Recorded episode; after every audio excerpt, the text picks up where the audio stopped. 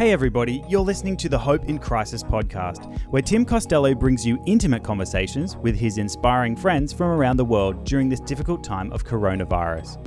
Our desire is that you would be filled with hope through these conversations to remain faithful and resilient during these unprecedented times. On this episode, Tim talks to John Anderson, former Deputy Prime Minister of Australia, sought out commentator, and much respected leader. The courage demanded of the Prime Minister of Australia at the moment is enormous. He can't run to the bridge and jump overboard the sinking ship. He has to stay there. And he does so with increasing surety of step, and we should be uh, supporting him and admiring him for that. Beginning your political career at the age of 32, you're a member of uh, Parliament for 18 years, Deputy Prime Minister and leader of the National Party for six of those years. So uh, you know what it's like to lead under immense pressure at the highest levels of uh, Australian government. Maybe can you just start talking to us about what it must be like for the Prime Minister right now and his team as they lead through these terrible times of COVID 19? Yeah, thanks, Tim. Good to be able to talk. And you know, somebody once commented that we never stop complaining about uh, politicians, and what we forget is the big problem with politicians is that they're people. Yeah. They're just like you and me. Uh, many of them are begin very well motivated. I'd have to say our culture has stripped out any understanding for a lot of them of where they're coming from and what they believe. I think that's a real problem because I think an MP should be somebody, particularly in the federal parliament, deeply grounded, if you like, in the Western canon, and ought to understand clearly the lessons of history, of what they believe, where they're trying to take the country, so that they're looking through a concrete lens, if you like, uh, uh, in terms of philosophical uh, uh, beliefs and frameworks, and can see where they want to get to. That way, you can argue individual policy issues on a firm foundation of understanding where it might take you. Why do I say that's important? Because in its absence, what you get is what I think people actually despise. They mightn't call it this, but it's ad hocery uh, and opportunism uh, and managerialism rather than philosophy and vision.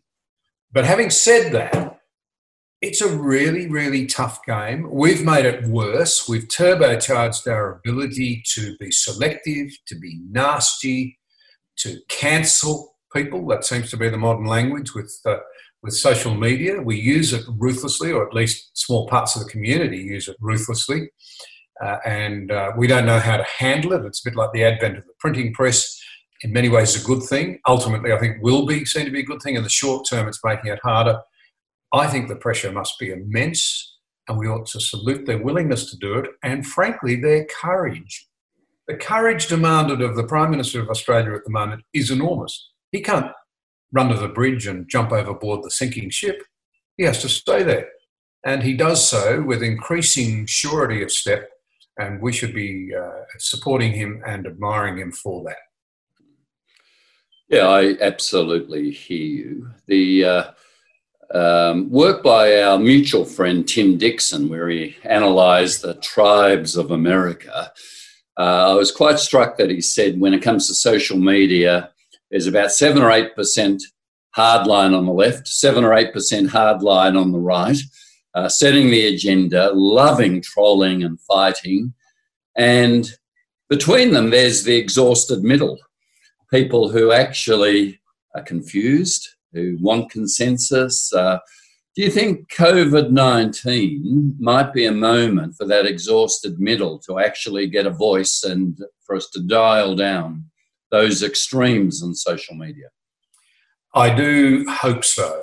Uh, I think only history, uh, you know, when we look back, will uh, tell us the answer to that.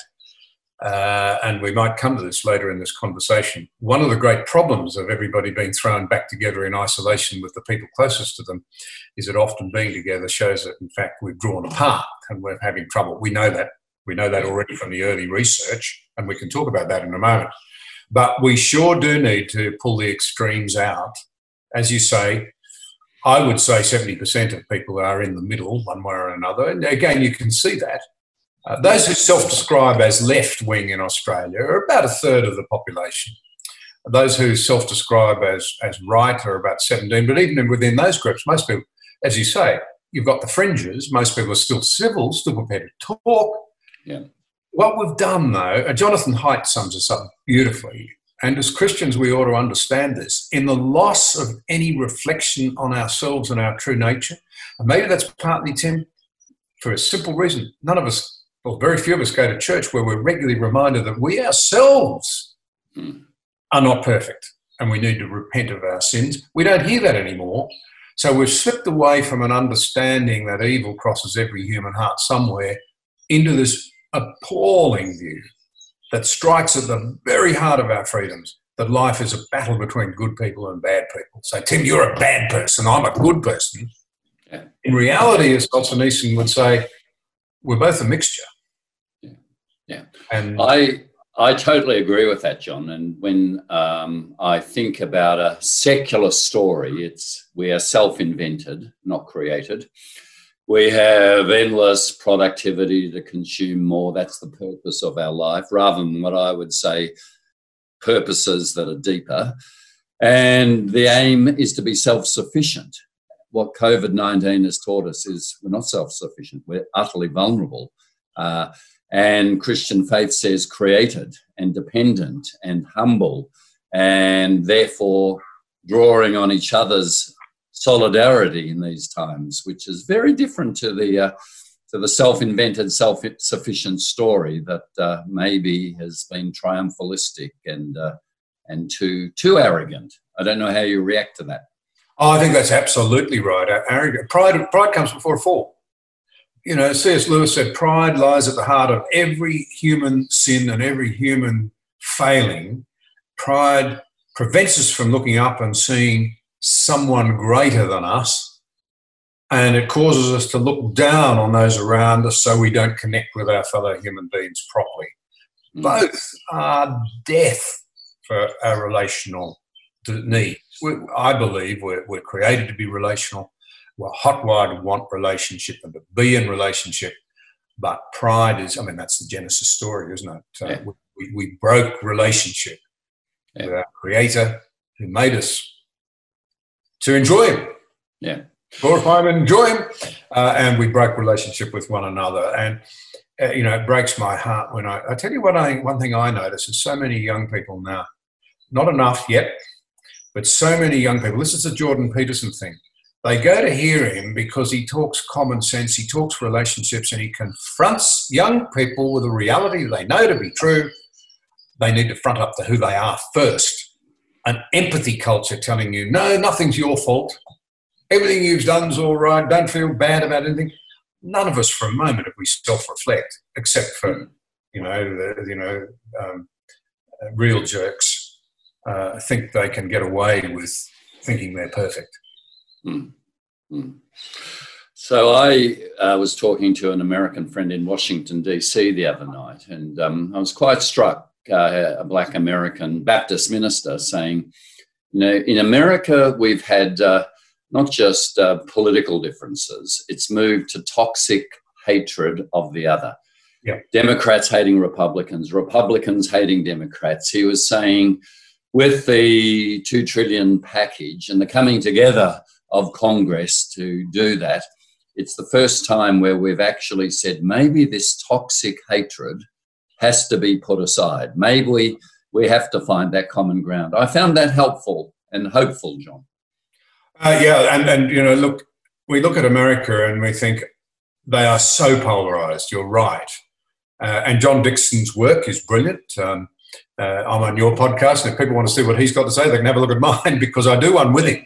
And he draws all of this out, as I'm sure he's done for you. It's incredibly important to understand that we've got to the point that education, we have to understand, doesn't solve these problems. Yeah. You can have a well educated group of Democrats living in a wealthy suburb in America and a well educated group of Demo- uh, Republicans living in another area. And the level of hostility and distrust and loathing is the same as it is between the Israelis and the Palestinians. Mm. And yet they're fellow Americans with more in common than they than, than they have uh, in differences. So this is really frightening stuff. A really good read on this is uh, And he's an interesting guy. He himself would say he's right of centre, but his parents were both left of centre. And he poses a question. He said, Do you think my parents didn't love me? Do you think I didn't love them? Do you think we weren't able to communicate? And he's written a book called Love Your Enemies. He spoke at this year's National Prayer Breakfast in front of Senator Pelosi, I understand, and President Bush. And he said, uh, you know, we simply have to rise above this. And, and he talks about the John Gottman. He's a, he's a relational expert, apparently incredibly good on, he and his wife, on marriage relationships. And he said, when you're still angry, you can at least talk. But when you combine anger with disgust, you get contempt. And when we start talking to one another with contempt, Tim, yeah. we really are in danger of losing everything. We are as damaged as the people who are treated with contempt. Yeah. Let me uh, take it to some personal areas because uh, we're talking about hope in crisis in these podcasts. You've had had to overcome some very significant personal challenges in your own life to become the leader you are. Um, would you care to talk to us about how your faith has been a source of hope amidst crisis for you personally? Yeah, look, this, the, the upfront comment I'd make is that um, in times of crisis, uh, the psalmist reveals this, we feel emotionally bereft and shattered. Uh, and I think the thing I'd say is that a solid Christian grounding won't relieve you from those moments of emotional hurt and confusion uh, and dismay.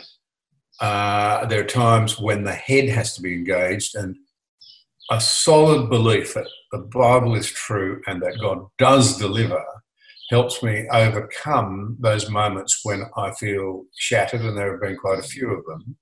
And the other very important aspect of that is that I think the biggest faith blocker today in this highly emotional age, when we focus more, we actually confuse thinking and feeling, is probably the question of suffering, not so much science. Um, I think that one of the things we need to come to grips with is suffering. Uh, I've had to confront it. It presents you with three sides of a triangle, I think. Uh, did in my life anyway when, when my sister died and I went to a place that not many people that age do go to. My childhood ended abruptly. I had to think these things through. And the first aspect, I think, is this first side of the triangle is suffering. Why? Now, you have part of the answer in the story of the fall, a broken world. It's not complete. Why me? Or why that person? Why this way? Why this timing? We don't entirely know. What we do know uh, is that Christ himself knew immense suffering. That's the second part of the triangle. Does anybody understand? Yes, even Christ said, My God, my God, why have you forsaken me? At a moment, he did not understand. Perfect man, perfect God. Uh, but what was the moment? He's hanging on a cross in order that we can be forgiven. And then the third side of it, so someone does understand, and so powerfully did he understand that he provides us with a, the opportunity to restore relationships, to move from darkness to light. And then the third side of the triangle is is there hope? Yes, again, that comes from across. One day the pain will end, one day all this will make sense. My son's best man when he got married is a man who was struggling at that time and has recently died after an 11 and a half year struggle with acute myeloid leukemia. Terrible thing to watch. There was a massive, massive, massive funeral. Simon Manchester at Sydney spoke. There were other eulogies, including from a young man, a golden haired young man, incredibly good at everything. Everybody loved him. Why? And we don't have the complete answer. But one day I profoundly believe we will look back and see God's greater purposes. And we know his greatest purpose is to draw us to himself.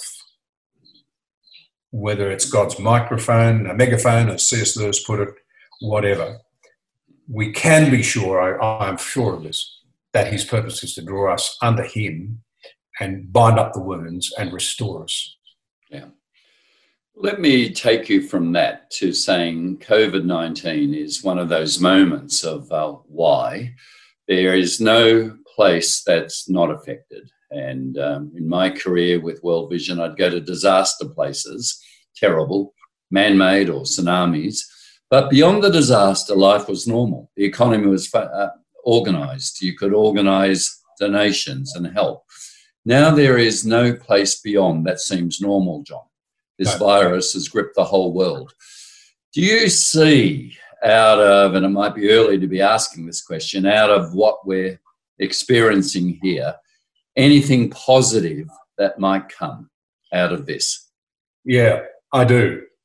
Uh, I think there'll be immense negatives. There already are. And not least of those will be how on earth we put our economies back together and do it in a fair way. Yeah. Because great sacrifices are being made here for people of yours and my age and older. Let's be honest about that. Yeah. And the people who are making the greatest sacrifices, it could be argued, are in fact younger people. Whether it's their school and university being interrupted or they're the first off at work because they were the last on, whether it's because they'll inherit the debts that have to be paid back with lower services and higher taxes, or the other problem, and this is a really big one, Tim, without going into the complicated economics of it, because we didn't grapple properly with the GFC of 11 and 12 years ago, we've been printing money. That normally produces inflation. We haven't had it right across the Western world. What we have had, though, is a rapid rise in asset prices. So the wealthier who have assets tend to be the older. They become wealthier. Younger people are saying, well, how do I get my hands on some assets? How do I get the family front door? Said that half of school leavers today in Australia may never own their own home. That's not the Australia you and I grew up in. So we've got some major equity issues to work through. But let, uh, I think Greg Sheridan wrote a br- brilliant article on this uh, a couple of weekends ago. Uh, he said that um, we've destroyed our faith and our confidence in the institutions of Western society. It's been led largely by academia. In my view, academia has a lot to answer for. They've tended to want to throw out our cultural house without giving us an alternative to live in. It's, we don't like what we've got. We don't like our hmm. history. We won't teach it or we'll reinterpret it or we'll smash it. We don't like our institutions, but we haven't got anything better to offer you, which I think is hmm. very irresponsible. Show us the better way if there is one. Man. We've got to restore confidence in the people who have the courage to step up and say they want to lead us. Um, uh, Douglas Murray makes the point that we've made it powerful disincentives for good people to go into public life. We've got to address that. We've got to address that. I served with your brother. You know, everyone knows that. You know, Peter is the man when you get to know him, as you know. Put aside whether you agree with everything on him, so that a sort of economic policy or whatever. He's a man of enormous heart and integrity who will yeah. seek to make a difference. Now you've got to look at people's motivation.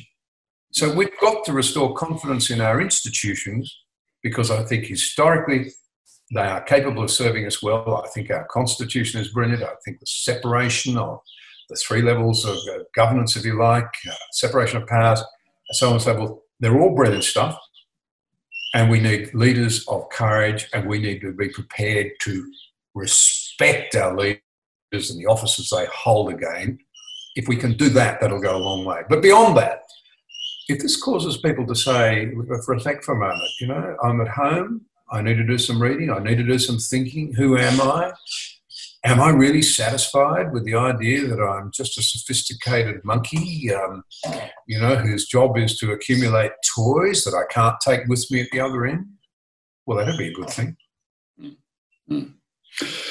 In terms of um, finishing, is there something you'd say to listeners of how they themselves can be a powerful force for good in these challenging times? The temptation is just to uh, watch a lot of Netflix, have another meal. Uh, yeah, we'll be on our WhatsApp chats, but is there something that we can actually do in these times that's constructive, that's positive? Uh, well, I believe there really is. And I think we have a responsibility to do it, to, to, to, say, well, let's not waste this time we've got together. And thinking I might have the opportunity, I actually printed off something that I got from an American called Dr. Warren Farrell.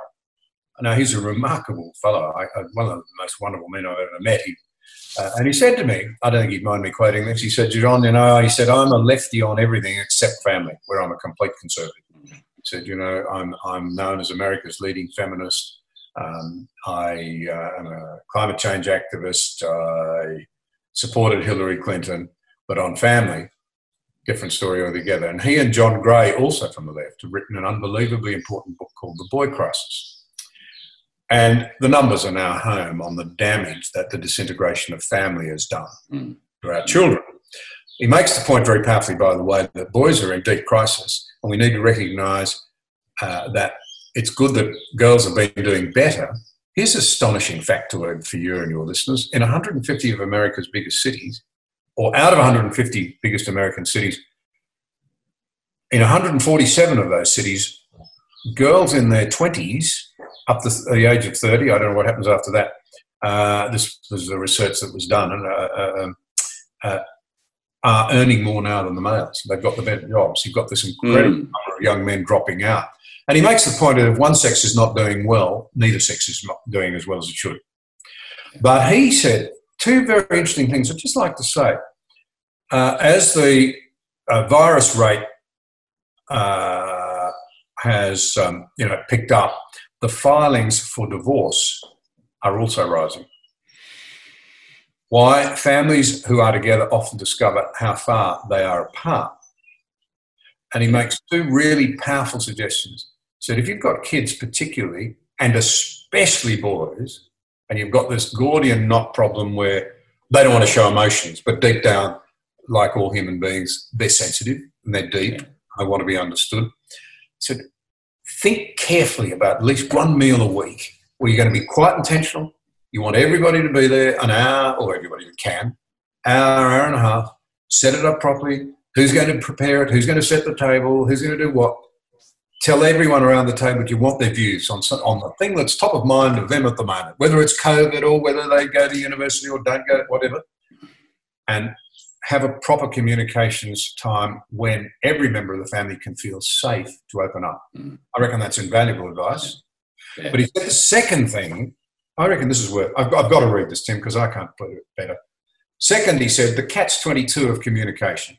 The Achilles heel of all humans is our inability to handle personal criticism from a loved one without becoming defensive. Love doesn't solve the problem because the more deeply we love, the more vulnerable we feel. Vulnerabilities mask his anger. To avoid anger, we walk on eggshells, and soon being together leads to leading to feeling apart. So I think those are the two things I'd say. It's a real tragedy to think the divorce applications are going up in this crisis. I just urge people wherever they can to use this opportunity to get close to their loved ones. And then beyond that, to do what you and I are doing, use modern technology to have a good old yarn. Yeah. Well, I've just uh, recorded a sermon for a church on Sunday, which will be on live. It's on Joseph, and at the end of his life, uh, he reconciles with his brothers who've betrayed them. And you see this sense of um, siblings that have done terrible things to each other. They loved each other and they hurt each other, actually uh, forgiving yep. and reconciling. And wouldn't that be a wonderful thing in the uh, COVID 19 reset to say, what is there for me to do, given that these relationships are so deep and we love each other? John, I just want to say thank you so much. And um, in this time, uh, we really appreciate your wisdom. Uh, stay safe and stay strong. Well, Tim, thank you. It's always a pleasure being with you, and I wish you well. Uh, and look forward to the day when we can have a literal cup of coffee. Absolutely. Thanks, John.